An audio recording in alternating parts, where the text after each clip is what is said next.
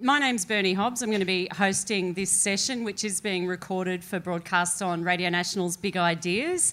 And uh, like all of the Planet Talk sessions, we've got a, uh, a robust and, uh, in this case, quite shy panel here for you this afternoon uh, to really delve into um, to the issue that we're concerned about uh, health and climate change. But what we really want to get to as well are, are, your questions. So when it comes time for questions, please don't hold back at all.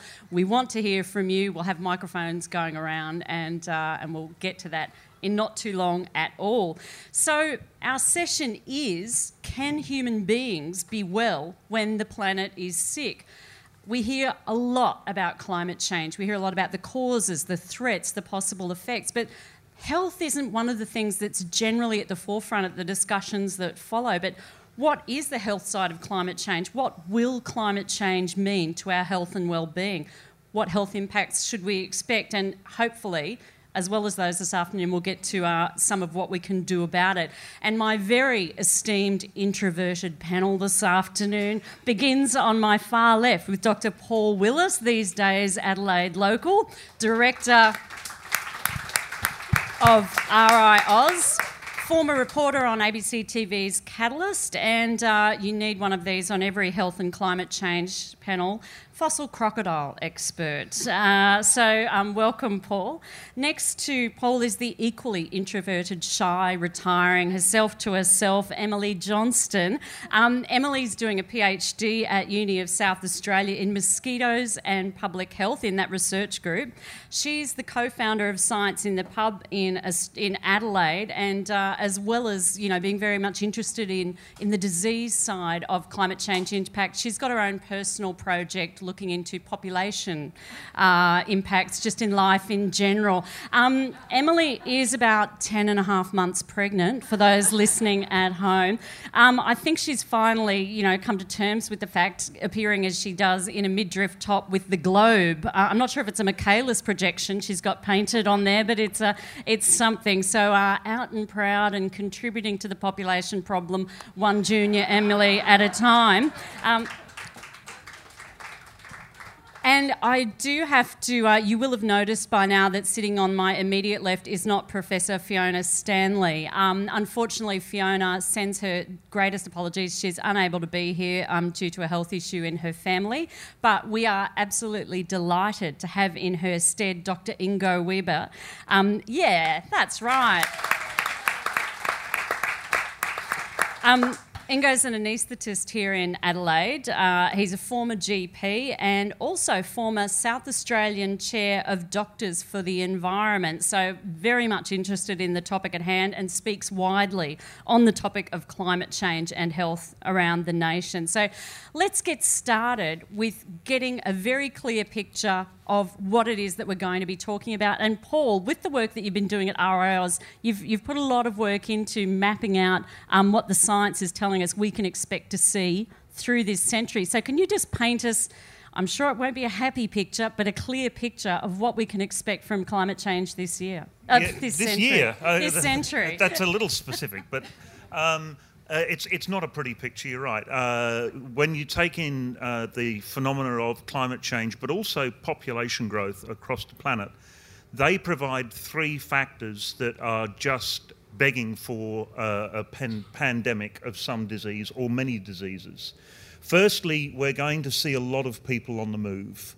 Uh, where some of the projections are that by the middle of this century we could have 3 billion people moving around the planet because they're climate refugees. They're, there's no water for them where they live, there's no food for them where they live, so they'll be moving.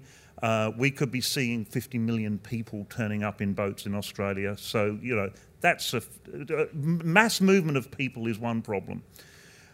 Most of those people will be undernourished, which means that their immune systems will not be top notch. So that that's another factor that will mean it'll be easy for diseases to get around. And the third factor is that because we are pushing on uh, the last remaining natural resources of the planet, we're coming into contact with uh, animals and we're living with, uh, with species that we haven't lived with in the past. So we're picking up diseases from them, which we have no immunity for. And so you pull those three together, and you really don't have a very pretty picture. Sooner or later, and it's going to be sooner rather than later, there will be a pandemic. There'll probably be several of them, and nowhere will be safe. Yeah, no, not happy. Not a happy story at all. But um, It's always good to start on a positive note, isn't it? well, that's that's what the science. Yeah, we can only go up from here. That's what the science is telling us now. Um, we'll we'll take a look at some of those infectious diseases and diseases from animals, which is your area, Emily. We'll take a bit of a look at that down the track. But Ingo, I'd like to come to you, and you know, look at this question. I guess of the interconnectedness of us as, as humans and our, the health of our environment. Can we, as human beings, be healthy when our environment is not? Uh, yeah, that's a good question, and I'm going to be very depressing as well on this. Um, the sick is a very human term that we use, and if I can just maybe extrapolate and take that one step further, and um, and say, well, what if if if I take the planet Earth as your body, um, and um, Which what seems a little bit Actually, crazy when there's a planet Earth body Emily. sitting right there beside you. She has the global But perspective. anyway, Well, I hope, I hope she's not that sick, you see. So I- but if, you, if I take your body as planet Earth, um, what would that mean as me as a doctor? Uh, I would probably have to tell you that your lungs are shot to pieces, um, that your liver and kidneys are packing up, and you've got rising acidity in your blood. I'd probably have to admit you to intensive care unit and, and put you in life support. Um, that's pretty much how serious it is. And that's not me saying it, but our medical institutions around the world. Uh, I'm not sure how many people have heard of what the medical institutions are actually in general saying, um, but they are saying that this is a medical emergency. Um, it's not just an emergency of, yeah, we've got to do something about it at some stage. This is about, you know, the blue lights, doctors and nurses running around ED like crazy. This is a true emergency. It's billions of lives being threatened, and this is the biggest human health threat. And so we've got to ask ourselves why are these medical institutions around the world, why are they saying that to us? And here we've got to ask ourselves what does our health actually depend on? And I'm sure I don't need to push this too hard for you to understand it. It depends on clean air, water, food, uh, shelter as well. And in fact, also, what our health depends on is movement, motion. Our body is a machine that needs to move, and social interaction. That's what kind of keeps us reasonably happy. And in fact, if I think about it, WOMAD kind of provides this atmosphere quite wonderfully, all the things that we need to stay healthy. We have a lot of movement here. We got great music and social interaction, good food, clean water. I'm not so sure about the air. Um, bit Were you at the dusty and, a, and a bit of a yeah, yes, yeah, and strange smell hanging around sometimes. But anyway, apart from that, um, so these are the d- these are the determinants of health, and if we if we look at what our institutions are saying is that all these determinants are going to be affected by climate change. Um, so it is going to be it, it's going to be a massive problem as, as a result of it. Now, they're all going to be affected by climate change, but also we are talking about urgency. We have about less than 10 years to get it right. Because if you go below, be above the two degrees, um, we are going to end up in a much warmer world where our ecological systems will collapse and we just will not be able to have the food, the water, the temperature, the weather that we need in order to be able to sustain ourselves. So it is a huge emergency because we have less than 10 years to avoid us from locking into two degrees. It's a massive issue. Uh, That is a massive issue. Can you get a little bit more specific? Paul mentioned about um, you know the pandemics and that sort of thing. Uh, the the risks, I guess, the health um, implications, the direct and indirect things that we're going to be facing. Can you? Yeah, so a great way to categorize the health impacts of climate change is into direct and indirect health impacts. And the direct ones um, you would be already aware of, which is like, you know, fire, storms, floods, um, and all these. And then there are the indirect health impacts, um, such as um, infectious diseases, um, air, water, and the food. So the direct ones we are going to be experiencing a lot more and more frequently, and Australia will be quite affected by that as well. The indirect ones are more an amplification of already existing issues. Um, like I said, water and food shortages is what we can talk about a bit more. And another one being, for example, infectious diseases, which is going to be a huge one. Because little critters, they love the warmth, for example. They love to replicate and become more aggressive and thereby spread disease. And I've heard that um, about 2080, up to 2 billion people could be affected by dengue fever alone. So we're looking at a, at a massive problem here. Thanks, Ingo. Now, Emily, this is right up your area. The um, the animal-borne, yeah, no, the uh, vector-borne diseases, the mosquito-transmitted diseases. Yeah, I know. Sunday afternoon, not the best uh, time. Let's not talk about what's up my now, area right now. let's just cut that for the benefit of radio. Emily, this is very much on topic for you. This is my in area. your area of, uh, of research. Uh, yes. um, the mosquito-borne diseases, other diseases that we can um, that we can contract from animals. Tell us a bit about the risks, but also there's a role of biodiversity in all of this, isn't it? That can give us some light, hopefully, amongst all the doom and gloom from Captain and Mr. Happy here. Sure. Yeah, so let me tell you a little bit about uh, what we expect to see with mosquito borne diseases. So, this is an area that we definitely expect to change, but how it's going to change depends on which disease we're talking about. So, each mosquito borne disease has a different ecology, and it's a little easier to predict what we're going to see with the infections that go from a human to a mosquito to another human. Um, because there's only really two or you know, the human and the mosquito, and then the virus or uh, bacteria that is being transmitted that we have to think about.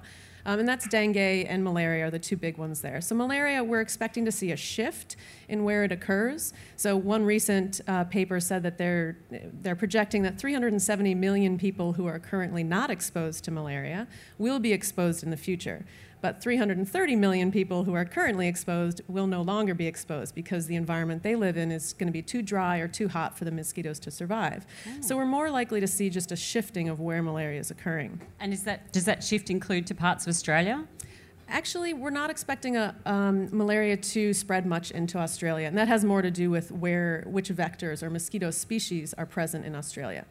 Um, but dengue, we expect to see increasing across the world. And that has a bit to do with climate change, but also to do with the invasion of certain mosquito species that carry that virus. Mm-hmm. So Aedes um, aegypti and Aedes albopictus are spreading their range around the world, partially because certain areas are now receptive or able to breed those mosquitoes because of climate change, um, but also just the movement of humans and taking those infections around. So those two are a little easier to predict. Some of the infections uh, that mosquitoes carry are called zoonotic, and that means um, zoo meaning animal, nosis meaning uh, originating from. So we share those infections with uh, animals. And one example in Australia is Ross River virus. That's our most common mosquito borne disease. Um, and that's a little harder to say how that'll change because there are 27 species of mosquito that we know can carry the infection. There are over 17 species of animal that can harbor that infection. Um, so figuring out exactly how those uh, mosquitoes, those animals, and the virus are all going to uh, be altered by changing climate is a little tough to say. It's mad trying to predict all that. I guess there's going to be a lot more information coming as, as events unfold, but um, at the moment we're just stuck with modelling and, and inconclusive answers. Now, what about the, um, the biodiversity issue? Because I have heard that biodiversity could really be um, a key factor in just how much these uh, events occur. Yeah, so biodiversity is going to be important to human health moving forward. And one of the reasons for that that I'm interested in is called the dilution effect hypothesis. And this delusion or dilution? well, hopefully it's not a delusion. Yeah. The dilution effect. Mm-hmm hypothesis. So um, that hypothesis says that as there are a, a, greater diversity of animals, there's a lower prevalence of infection. And that would be because some of those animals are not going to be good at harboring the pathogen of interest. So this, um, this hypothesis has been supported in a couple different systems. It was started because of Lyme disease in the US, and they noticed that in more uh, protected communities and more biodiverse communities, there was a lower prevalence of Lyme disease. Um, it's also been supported with West Nile virus in, in the US and uh, hantavirus too. So that's a good reason for us to try to conserve um, areas. Another one is, is because uh, greater biodiversity is nature's medicine cabinet. So we get a lot of our medicines directly from nature. 25% of uh, medicines used in Western or pharmaceuticals used in Western medicine come directly from plants. So uh, conserving biodiversity actually, you know, helps protect us in the future. Is it enough to just conserve biodiversity? Like we keep our medicine in the medicine chab- cabinet in the bathroom. Is it enough just to conserve biodiversity in hotspots in parts of the world, or do we need to think of it? Um, do we need to reintroduce it to our, our urban environments, or, or you know, all over the shop? Yeah, well, we do know that a lot of those um, pharmaceutical uh, medicines come from like tropical rainforests. So 70% of the plants that we have found to have cancer fighting properties are found in tropical rainforests, which is one of the areas where we're losing biodiversity uh, the fastest. Mm. But things like the dilution effect hypothesis has been shown in urban areas and suburban environments. So we definitely want to be protecting mm. biodiversity in, in all areas. Right. Did you? But we, we are actually, need to point out, we are actually losing biodiversity loss is one of the most severe and extreme, um, how should I say, impacts that we're already experiencing. That is one of the red zones of absolute collapse that we're already experiencing. Ocean acidification is not far behind, which is a lot of the species, and the, the marine life loss, which is another massively important one. And of course, we are burning our rainforests uh, like nothing else. We are preserving a bit more in Brazil, but we're burning it up like crazy in Indonesia, for example. Sorry, so they're huge problems. We were getting a bit too positive for a moment. Yes. They just yeah, needed was, to. actually. Yeah. Sounds like oh, we conserve a little bit here and we do a bit of that, and then we should be uh, right. No, I want it's a not German happening. on every panel from now on, just to keep things level. Little reality check there. No, no. I mean it's critical. I just want to ask you, Emily. You are about to have your first child, hopefully not within the next hour, but um, it's imminent. How does all of this make you feel? How does you know your own work and what's being said here? Generally, I just I feel bloated right now, a little indigestion, some constipation. Um, how specific do you want me to get? No, um, we know that uh, the population explosion is one of the most important factors driving climate change and problems that we see around the world. Um, I, this is my first child. Um, I'm a strong I believer. wasn't actually having a go at you about population there. I was wondering how, because I think, you know, it is pretty confronting, everything yeah. that's being said about the next 10 years. You're bringing a child into that. How do you feel? Yeah, well, I, I, I, did want to highlight it is important for us to think about um, keeping the population at a stable level, level if we can. So, you know, two kids per person is about your limit. Per couple. Per couple, mm. sorry, is about your limit. And then I think you can adopt. I think that's a good option if you want a big family. But um, but yeah, this is, is, is an important area. And I think about his future and what the world is going to be like for him. Um, I know there are a lot of people, the people here, the panelists, that are really concerned about what we're doing with the environment. So there's a lot of hope there. Um, if I, I will probably be the only person on the panel that is suggesting there's a lot of hope, but Good. there is. Well, we need to hear that for sure. There is, and I have a lot of faith in human ingenuity, and we have, I think, the potential to turn this um, climate change around and to, you know, restore the environment. Yeah. But we do have to start soon and, and yeah. take action. Now,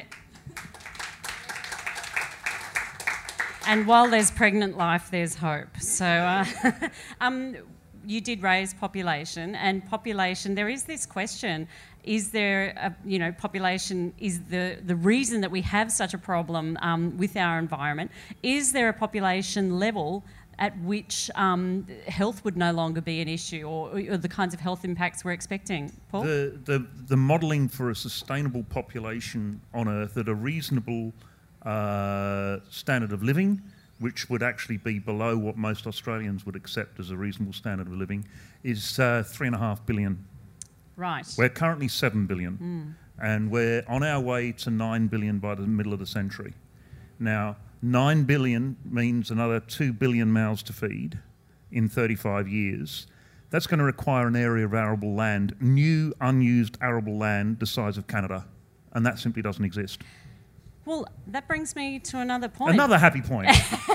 well, uh, one, you know, obviously for our health, if we get personal now, we've been looking at, you know, the movement of diseases um, and population health. But if we get down to the personal thing, the thing things that keep us healthy, the sorts of things you were talking about before movement, food, engagement. If we focus on food for a moment, most of our food, or the stuff that's good for us anyway, grows as well and is going to have to exist in this in this changing climate. If we're going to be needing that kind of arable land for the uh, which we don't have um, for to provide the kind of food that we're used to now, are we looking at drastic changes in the kind of food that we need to eat, or are we able going to be able to manage that? And uh, well, well, there will be drastic changes, uh, whether we want them or not. You know, uh, the, the choice that we have is: do we want to be proactive and make sensible choices now, or will we have them thrust upon us when? Mm. International trade collapses, we when international finance collapses, when you know, the Murray Darling is going to lose between 30 and 50% of its rainfall mm. by the middle of this century. Well, that means its productivity is going to go through the floor. So, yeah. you know, are we going to think now about, well, maybe we should be eating less meat, maybe we should be eating more cereals, etc., etc., etc., or are we going to wait until it's forced upon us? have to say in Australia we're great at thinking about the changes we could make. We don't have a great track record in making those changes proactively, but you know, that's just me. Ingo. We, we also need to look at the countries where most of the growth is going to occur, and these are going to be the developing countries. It's an interesting story about the developing countries, because on one hand, they're going to be ones suffering most from the climate change impacts, having the poorest infrastructure, such as infectious diseases and so on and so forth. On the other hand, they're the ones least responsible to have caused climate change in the first place. That was us developed nations who put all these greenhouse gases up there, and it is going to the poor developing nations, Africa, South America to some degree, and some of the Asian countries who are going to be suffering the impacts of it. But it goes one step further. Interestingly enough, it is the developing nations that are going to be producing most of the greenhouse gases in the future if we like it or not. And they are the ones who are going to have the largest population growth as well.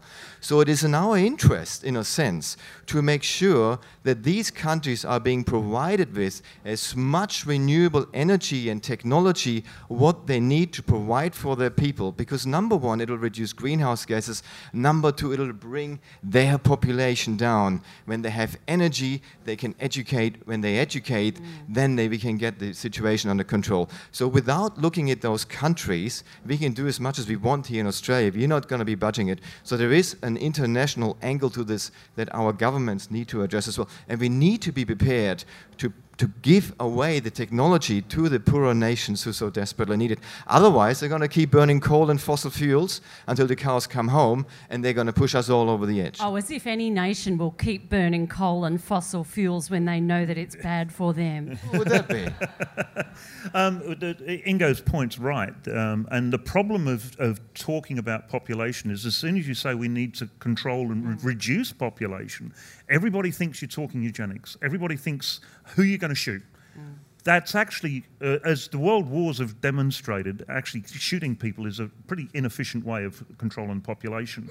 In fact, uh, Corey Bradshaw and um, uh, Barry Brook did uh, some calculations, and they showed that the trajectory of the, the growth of the population at the moment, yeah, we're going to reach uh, two, uh, 9 billion by the middle of the century, as I said. If you were tomorrow to have the combined casualties of the First and Second World War and the Spanish flu. So uh, that's uh, about 80 million deaths. If tomorrow you wiped out 80 million people, you would delay getting to 9 billion by about two weeks. So that's not an effective way of doing it. The most effective way to reduce population is to educate girls. Because then, and, and it's not, you know, again, when you say that, everyone thinks, well, what, sex education? No, give them a practical, all round uh, education so they can become financially and materially depend, uh, independent. And then they will not feel uh, the need uh, to have large families. They will uh, res- restrain their growth. You know, that actually has been shown mm. to be an effective way to control growth. The only problem is it's going to take two generations for that to roll out, and I'm not sure that we've got two generations uh, up our sleeve. Emily, if you've got something happy, I want to hear it right about now. I, I do. Uh, if we go, ba- go back to the food security for a minute, so we know that um, making enough food for this giant population to um, to feed on is going to be a problem, and so there are some ways that we can go about fixing that. Um, we had a food security and biodiversity science in the pub last month, and so I got to learn a bit about this subject. And two things that we're doing really well here in South Australia actually are researching how to breed plants and how to genetically modify plants so that they are more productive. And there are also people doing good research on how to have better agricultural techniques so that we can increase our yields. So there, there is some hope there that we are changing the way um, that we're growing food and so we can have uh, more of it. But we are also going to need to change our practices. And so that's something each individual can do. We can reduce the amount of meat that we eat. You don't have to go vegan and vegetarian, but reducing your amount of meat intake is a really positive thing you can do, and reducing your food waste. So we waste a ton of food around the world, and that's a very easy thing for each of us to take on and to, to fix on our own. Yeah, um, food waste and also food distribution. Mm. We do grow a lot of food at the moment, which we simply can't use. And we also grow the wrong kinds of food for economic reasons. So uh, there is some restructuring there, which will go a long way to uh, feeding the world when we reach 9 billion. I'm glad you brought up the economy. Yeah. And, and, I might just say that mine was actually a positive message for once, oh. because I actually I did say we can do it. We do have the technology, but we got to free ourselves up enough to give it to the nations that need it, rather than having this one-track economic system which is built on profit, profit and growth. We need to ask what's going to be beneficial for everyone. So, but but we do have the solutions. We just need to apply them. Yeah, yeah. and that's all part of it. Um, getting on to the economics uh, side of things, because. Uh, um, of course, we live in a society, but as they keep reminding us, we also live in an economy, and and um, this this idea of health being a major uh, a major issue around climate change and, and going beyond the malaria and Spanish flu kind of idea. Um, the thing that turned around public perception of climate change in 2007 was the Stern report, when Nicholas Stern came out and spoke about the cost of doing nothing about climate change. Um, Ingo, is there an, a kind of health or medical equivalent? Like, what's the cost to our health of not doing anything about climate change? Where, where are the dollar figures there? Yeah, look, I think that's a really important question you're asking there. And, and as, um, as, as doctors and as doctors for the environment, we've been trying to um, bring that factor in, what we call externalities, basically. Because it's really great to have this fantastic business plan about a coal mine or a coal fired power stations and to say, look, it's going to create 200 jobs, and that's all fantastic, and it's going to uh, make uh, $2 billion, although most of that will probably go overseas. But what about the people living in the areas and the communities exposed to the pollution? Um, from coal burning over the next 30 to 40 years. And in fact, they've done some very powerful studies, particularly in America, and they've taken all these externalities, the costs that are being borne by the community, and converted it into dollar terms. And what they've come up with is that it essentially triples the price of our electricity that at the moment we are basically paying as a result of a community. So what is happening is that the profit is personalized and the cost is being socialized. Now, if you want to talk about economics, let's talk economics, but let's have a level playing field. And if you talk it on a level playing field, we must include all the costs, including and especially the health costs. Because let's face it, our health is the most important thing, and it's the most important thing to everybody and to our children. And to, for example, have coal-fired power stations close to childcare centers is just completely crazy. So we must take that into account. We have done one study in Australia, only one by the ATSE that looked at coal burning and the costs of that. And what they found, it costs about the Australian economy about $2 billion alone in years from the coal-fired power stations. If you add on the greenhouse gases, they estimate to be about $10 billion to our economy alone. And that's not, that's not factored in into any of the business models that, that we have, and it, and it should be. I think, can I just add to that? Um, when you talk about the economics of the health impact, it's important to think that the people who are going to be most, most impacted by climate change and especially by uh, the health uh, changes are, are people in poverty, uh, young people, and old people. And those are usually not the ones who are driving the economy and making those important economic decisions. So I think uh, that's part of the reason that the health impacts have been left out of those um, economic conversations. Yeah, I think it was only this morning uh, on the television. Uh, the figures are it costs the, uh, the, the economy $36 every time you turn up at the GP every time you turn up at the emergency ward, it's $1,500. So, what can we do to avoid people going mm. to the emergency ward? What can we do to keep them out of hospital? And so, if we develop a health system that's um, proactive rather than reactive, So we look more on uh, healthy lifestyles and the promotion of staying healthy mm. rather than react to when someone turns up with a heart attack because they've been eating bad food all of their life. Then that is actually a much more economical health system to run. Mm. And obviously, this is something that your group spent some time thinking about, Ingo. Uh, well, all the time, basically, and and particularly air pollution um, speaking on this subject is actually the, the, probably the most biggest issue that we are facing. It is one of the really big killers in Australia as well. Um, we estimate we are losing about 3,200 lives every year from air pollution alone, um, and that's obviously more than twice the national road toll. Um, a lot of it, of this air pollution, comes from our fossil fuel burning, some of it from other factors as well, but it is a huge cost to our society, mm. and it must be factored in. Okay, I've had about as much misery as I can take for an afternoon. Um, let's look at mitigation, what we can do to really uh, try and turn things around at individual and, and social levels. Humans are incredibly resilient. I mean, we've painted some fairly dire um, scenarios here this afternoon, but is it really something that we can't come through? I mean, humans or our recent ancestors have survived ice ages. Uh, surely we can, you know, cop a bit of global catastrophic weather change um, as well. Let's look at some of the things that it would take to really uh, improve the health outlook in the next in the next within the next century. I mean, we started talking about um, about health systems. Are there other changes needed to health systems to really turn this stuff around? Uh, is the way that we're approaching health, is the way we're educating doctors, does that need to shift? Yeah, I think overall the awareness still needs to increase generally speaking, overall. And I think this is why these meetings are so great, because with climate change being such an important urgent medical emergency, um, we should be talking about it everywhere we go, at parties, at functions, at places like this. You it is just a huge out issue. A lot, Ingo? Is yeah, no. I see a little impact. Well, do you know what's really funny? I, I always wanted to be an artist, right? Yeah. And I, and I failed miserably at this. I had a little studio in Germany, it went broke, didn't work. And I became an anesthetist instead, which is a bit of a fine art in itself. But, but, but now I'm an artist. Now, that, now I talk about the depressing stuff. Oh. I've made it. Isn't that oh, great? All so, things come yeah, to those who wait tables. Yeah.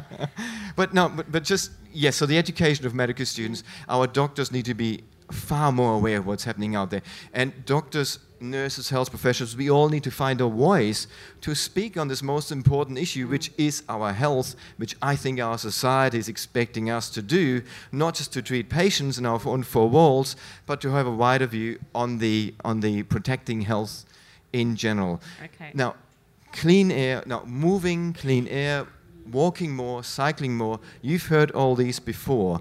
But the really important point is there's a big co benefit to that actually as well. And that means that when you walk more, when you cycle more, when you eat healthier food and clean water, you're going to improve your health as well, and it's good for the environment. That's the beauty of it. So, there is no better therapy, there's no better pill or prescription I can offer you that works as efficiently. Be prescribing this afternoon. I'm, I'm going okay, to be prescribing. He's an anaesthetist. I'll be prescribing right now. In fact, damn it.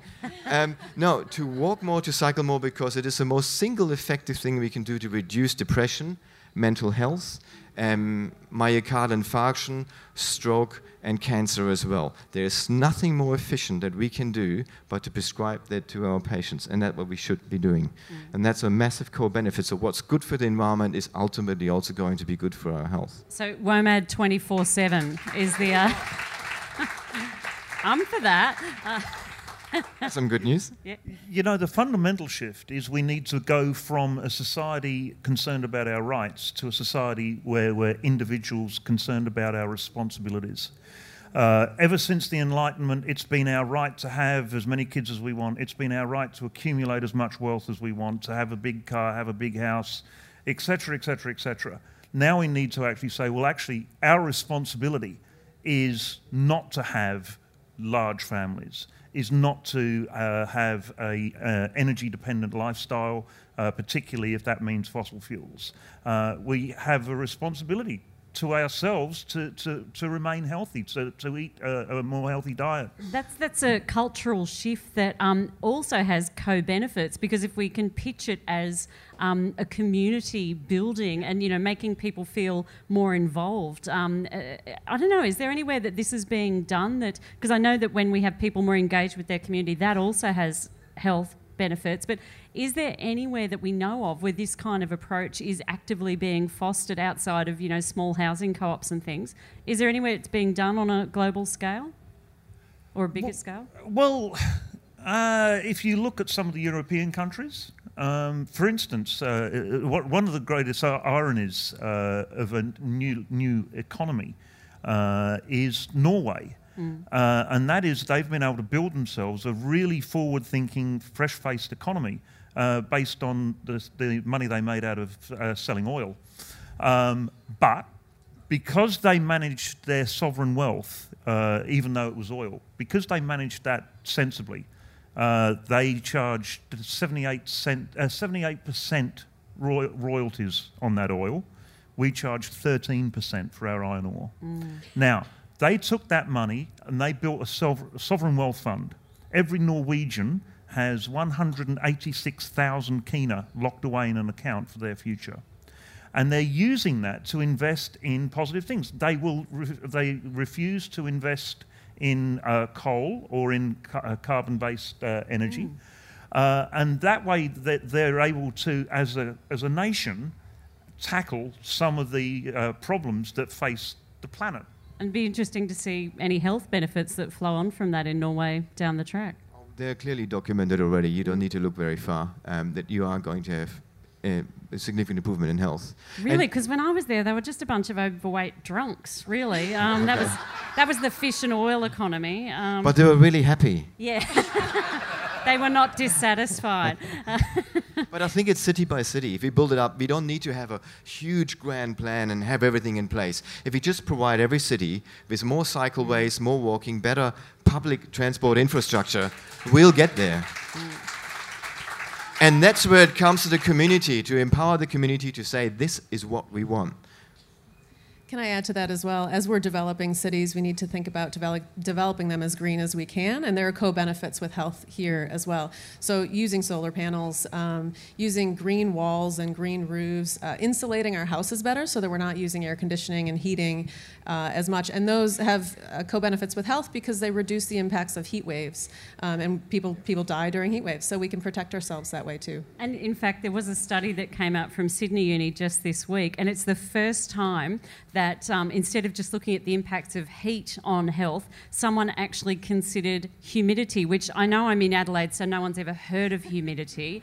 Uh, it's the sweaty, uncomfortable side that often goes along with heat in other parts of the world. Um, and when they looked at that, the thing that uh, really, humidity has this massive impact on not letting cities cool down at night. So, heat stroke after a few very uncomfortable, sleepless nights. And the thing that's going to make a difference to it is, of course, more greenways in the city. So, yeah, I guess it is the um, the co-benefit thing just being reinforced. Now, I'd like to get to your questions. Um, we have a microphone. There's a question over there, and um, if you could just um, be as brief as you can, because we only have we've got 20 minutes, so that's probably time for five questions. So please. No long comments if you can help it, and we'll get your answers as soon as we can. Thank you. Thank you. So, um, the Greenland ice core data, when I had a good look at it, you can see that in the past, the climate really has fluctuated a lot, and it has been hotter than it is now. So, with the population growing, I guess in the past, the way that human species has responded to that is by having fluctuations in the population size. So, my question is Is population collapse inevitable? Uh, well, uh, first of all, I don't know how you read the Greenland ice cores because, uh, well, they're, they're, nowhere near as good as the Antarctic ice cores, and both of them don't show anything for the last 800,000 years in the temperature range that we're in at the moment. So we're in uncharted territory. Uh, do I see human population collapse? Being a paleontologist, it's going to happen one day. Uh, will it happen within our lifetimes? Possibly. Will it happen within a couple of generations? More likely. Will it happen within the next thousand years? Certainly. Collapse is inevitable for any species. Can I happy, happy? Can I add to that? I think it's. I think it is most likely, in my opinion, as a uh, epidemiology person, most likely to occur because of infectious disease. And we we have seen pandemics in the past. We are going to see them again in the future, and that's one way that uh, human populations regulate themselves is through through infectious disease. At the back. Thank you. It's been a lovely uh, talk today. In this group, it's all fairly obvious stuff, probably for all of us, a couple hundred people here. How do we overcome the Uh, sort of. 780 people here for those listening at Oh, home. Oh, that's good. Several hundred, more than. How do we overcome the cancer on common sense in Canberra to actually do something and change things? Oh, we have a volunteer to take that question. Ingo. Thank you very much. um, you know, there is so much money, so much heat in the f- in the old way of doing things, both on an economic level as well as in our fossil fuel burning kind of society. Powerful companies with vested interests who have top guys to spread confusion and doubt to the rest of society. And I think here is another important tool that we have to empower us all how we can change it. We don't have to wait for the politicians. We don't have to wait for the next invest, um, next election. It's called divestment. Take your money out because you can object or try to do and be as green as you want. If you got your money parked in your standard super fund and you deal with the big banks, chances are a lot of your money is being invested into further development of fossil fuel projects, fossil fuel burning, and that's going to choke out the renewable and the green landscape that we really need. So by pulling out your money from your super and putting it into other areas or another super fund where it's more into renewable energy and away from the fossil fuel, you're doing a double whammy, because you're not only taking the money out, but you're also putting it where it's being needed. It's an extremely powerful tool. It's something we can all do, and we can all do it right now and have a massive impact. Uh, uh, and I, I'm here soon on a to be Mother Earth has something to add to that. I'm here on a temporary visa, so I can't complain about what happens in Canberra. But I would say from the other side, you can change things from the ground up instead of the top down. And that's part of the reason we've started Science in the Pub is because educating the, the public about these types of issues and getting the science to them allows them to make more informed decisions. And uh, this day and age, with the online environment, uh, a lot of communities are simply walking around Canberra. Totally. They're walking around the political structures and doing things. That's it, you know. Look at this state. We've got uh, wind coming out of our ears.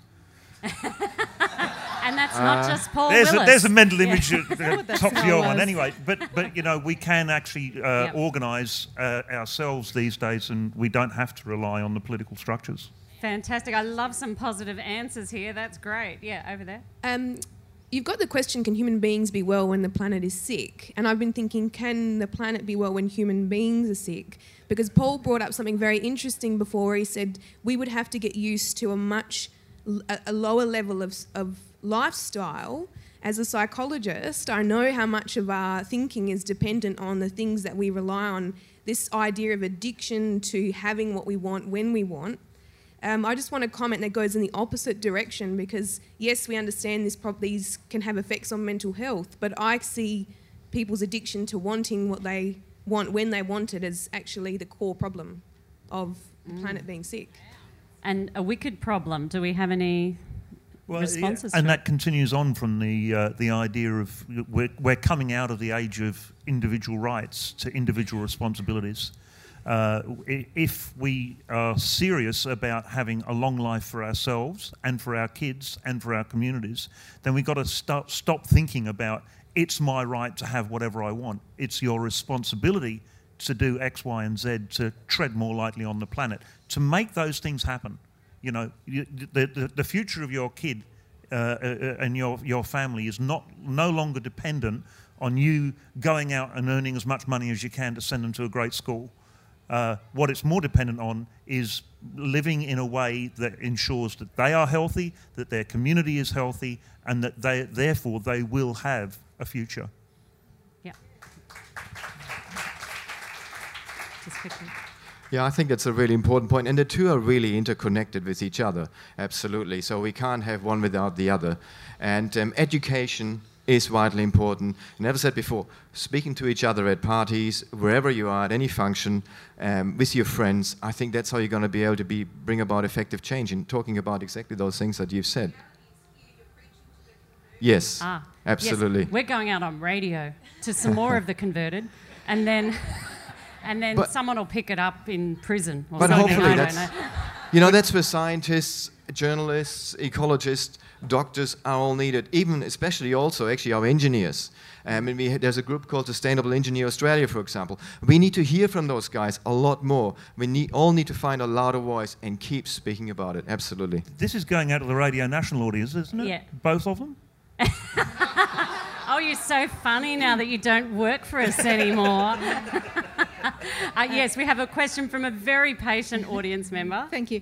I do believe that religion has a big influence on the population growth, and I just wondered what's your opinion to that and what we can do about that. We all know that Catholic Church um, thinks about or talks about contraception or Islamic states or Orthodox Jewish populations. Just wondered what you're thinking about that and what we can do.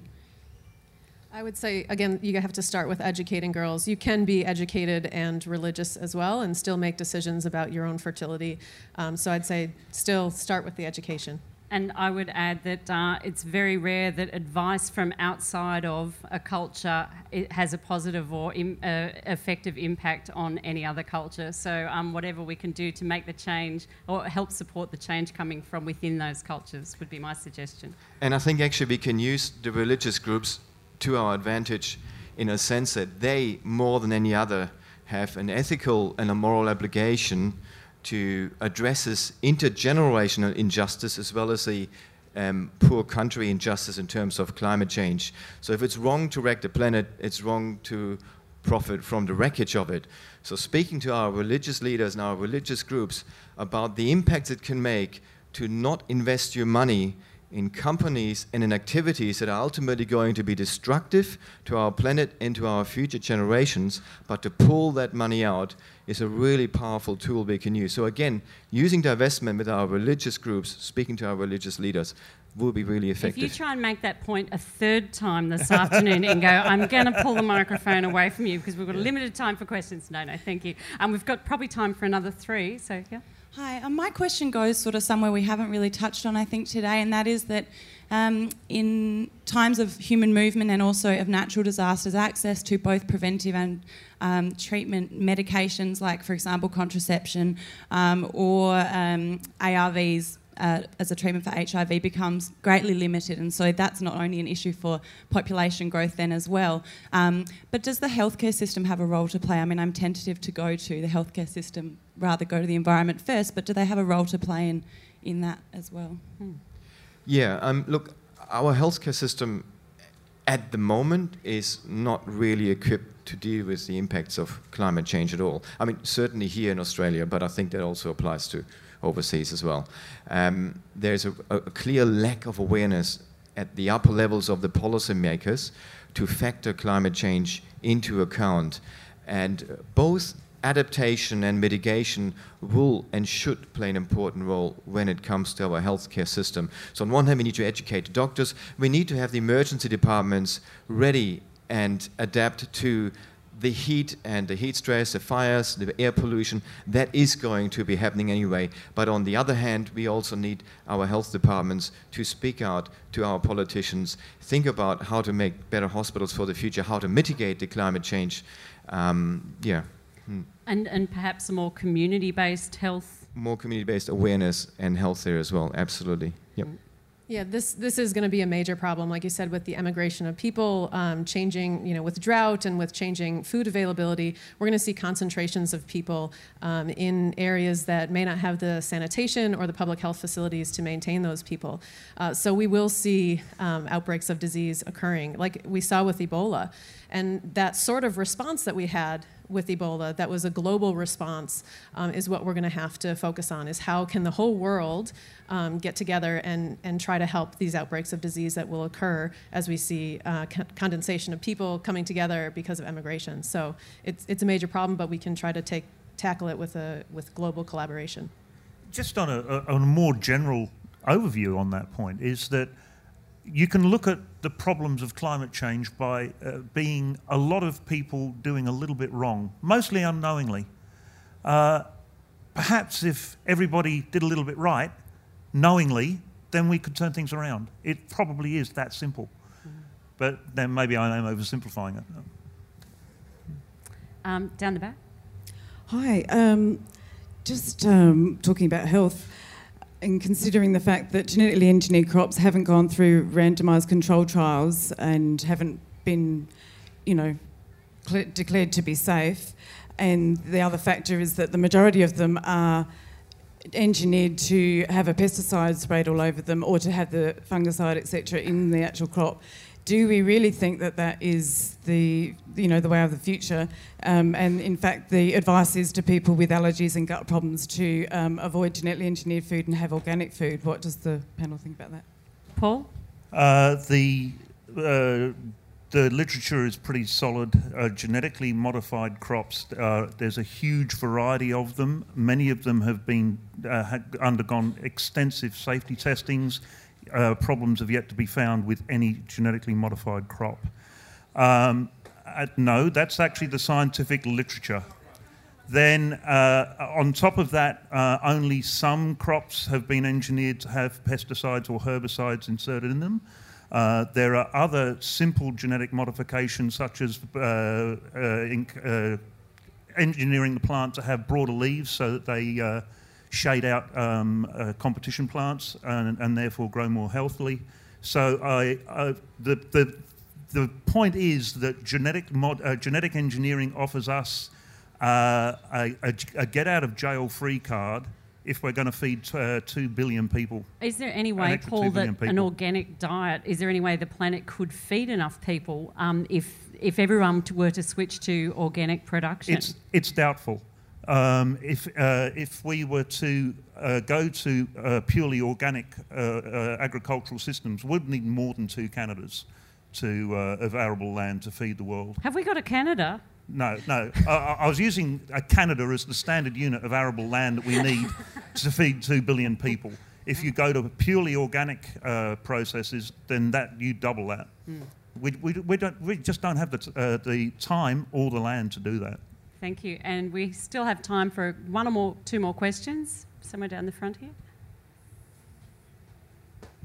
Thank you. I wanted to ask uh, uh what the panel thinks about the importance of socialising the investment decision. For example, what I mean is that Gina Rinehart, for example, operating her iron ore resources companies, reefs the iron ore out of the ground, sells it to China, and they use the coal that comes from Australia to make to make the steel and the the the, the uh, greenhouse Sorry, gases goes. Does this question is it got a health um, yes, aspect yes, to it? Yes, yes. What I'm wanting to just to say is that the, the, the private decision making is is having the social consequences of of um, of health right across the country, right across the globe. Do you want to respond to that? Well, I think Paul's already referred to that before by using Norway as an example of um, of um, socializing some of the profits that are being made. Look, we had the carbon tax, for example. That was actually a really, really good start.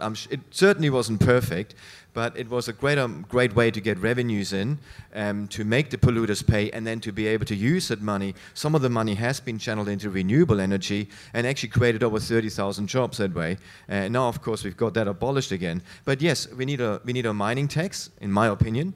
We need a carbon tax or something similar to that in order to get that balance right and to socialize some of the profits that we so desperately need. Yes. Um, we talked about less meat, and I guess that's because uh, meat's a high um, polluter and also use a lot of energy. But cereals also, I understand, are a real problem. Um, people are claiming that uh, we should be on a more paleo diet uh, with grains and less seeds um, because it causes a lot of inflammation in our body. So I think, and obviously a lot of people are very overweight and, and very high on carbs uh, diet. Could, would you like to make a comment about that? You're the closest we've got to a doctor, Ingo. but I'm an anaesthetist. Well, I'm, I'm, I'm, I'm not sure if I can answer that really, really properly. I, look, talking about meat, um, overall, it, it depends what meat you eat. You see, it gets a bit complicated there. I, I can't, you can't just put all meat in one basket and say all meat is bad for you. Um, and also, the effects it has on the climate change varies from meat to meat. But we're talking about the ruminants, especially the cows. Um, these there are huge problems there because they obviously produce a lot of methane.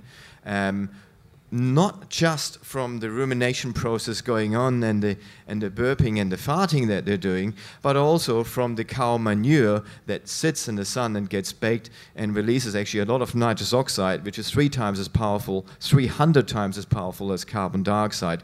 On top of that, these animals need a lot of land to roam on, and with the hoofs destroy a lot of the soil. And on top of that, again, a lot of space needs to be made, a lot of um, um, rainforests and other forests are being knocked down. So they're obviously very intensive. Well, what is the health argument for eating less meat? There are many. God, where do I start? Yeah. Again, it depends what kind of meat you eat and how the meat and the animal is being farmed. But we have seen, you know, um, SARS and the outbreak of um, of various kind of diseases related to the animals, um, clearly linked to the viruses because of very dense animal husbandry. So a lot of virus outbreaks that we are seeing are as a result of the way we are rearing high intensive meat production culture, which is also extremely cruel to the animals. But apart from that, that's one issue. The other one's antibiotics. Most of our antibiotic resistances that we have come from the animal and food industry sector. Not from the hospitals, at, least not here in Australia, not from the hospitals, but from the animal food industry sector because they're giving them to all the animals, vancomycin, that then end up in highly resistant antibacteria that we see our patients in the hospital where they then spread even more. So that's another huge problem. Growth hormone is another problem that I don't have time to get into. But there are many arguments for nothing wrong with a lean chicken or lean piece of um, fish, as far as I'm concerned, can be quite healthy. But also, if you burn your food and you burn your meat, you're going to have a highly carcinogenic, toxic um, cocktail there that's increasing your risk of cancer, especially prostate and colon cancer. And we are seeing a high increase in those cancers as a result of a highly red meat based diet. And that's an answer he didn't know much about. So uh, let's wait till we get him rolling on his actual area of expertise. I think we have time for one more quick question if someone has one ready to go. Otherwise, I'm just going to throw to the panel. And someone's just whispered two minutes, Bernie, so I'm going to throw to the panel to leave us. Um, with something, something to really uh, hold that we can work towards, I guess considering the changes that we're facing, some of which are imminent, some of which can't be avoided, what, as individuals, what is a healthy lifestyle going to look like in 30 years' time? So, when we're all a little bit older, what's a healthy lifestyle going to look like? Uh, just so that we can start working towards it right now. Uh, it's going to involve uh, dietary changes so that we eat less red meat, uh, we eat uh, more fruit and veg. Um, that's just common sense. It's going to mean uh, a lifestyle change in getting out and doing more exercise. Uh, as Ingo said, uh, just uh, walking and, uh, and, and, and bike riding uh, is enough to trigger great benefits. But also, from a community health point of view, we're going to see more sustainable energy and more localized energy. So rather than plugging into a transmission grid, you're going to have uh, photovoltaics on your roof, uh, wind local wind generators, and that sort of thing to really lighten our carbon footprint. Emily. Um, yeah, I, I think uh, we talked a bit about diet and we talked about exercise. Those are two of the main ones. Um, so let me talk a little bit about mosquito-borne disease, things that we can do to keep ourselves healthy there. Um, increase the amount of surveillance for all diseases, not just mosquito-borne ones, so that we know where they are, uh, when they're there, and why they're arising, and that'll help us prevent them in the future. Um, increasing our public health infrastructure so that we can tackle those diseases when they do have outbreaks. Um, and then doing things on an individual level to prevent mosquito-borne disease in your own backyard and neighborhood, uh, reducing you know the amount of water that accumulates in uh, your pot plants, uh, cleaning out your gutters, that sort of thing, and making sure we don't have mosquitoes breeding. And clearly not getting around in midriff tops and short sleeves at sunset when mosquitoes are at their most active. That is good advice. Sound Yeah. advice. Thanks, Mom. Ingo, grandma soon. Uh, Ingo. Yeah, I, I basically what Paul has said, um, and green cities, um, having a lot of cycleways a lot more electricity based on, on solar cells, a lot more windmills. Um, wind turbine syndrome does not exist. Sorry, guys. And if it does, it only does so in Australia, apparently. I mean, what's going on with this? We have them in Europe on every bloody street corner, just about. And no one's sick there. um, ladies and gentlemen, I, uh, before I wrap up and, and, thank everyone on the panel, I will just add one last thing. As someone who's um, uh, one of many Australians who's dealt with mental health issues in my lifetime, another thing we can do to ensure that side of our health is to uh, cut back on our work life a little bit, get the work life balance right, get more engaged with our loved ones and community, and we'll all be feeling a hell of a lot better damn soon. Please join me in thanking our spectacular panel this afternoon. Paul Willis, Emily Johnston, Ingo Weber, and I'm Bernie Hobbs. You've been terrific. Thank you very much. Look forward to seeing some of you at the next panel. Cheers, thank you.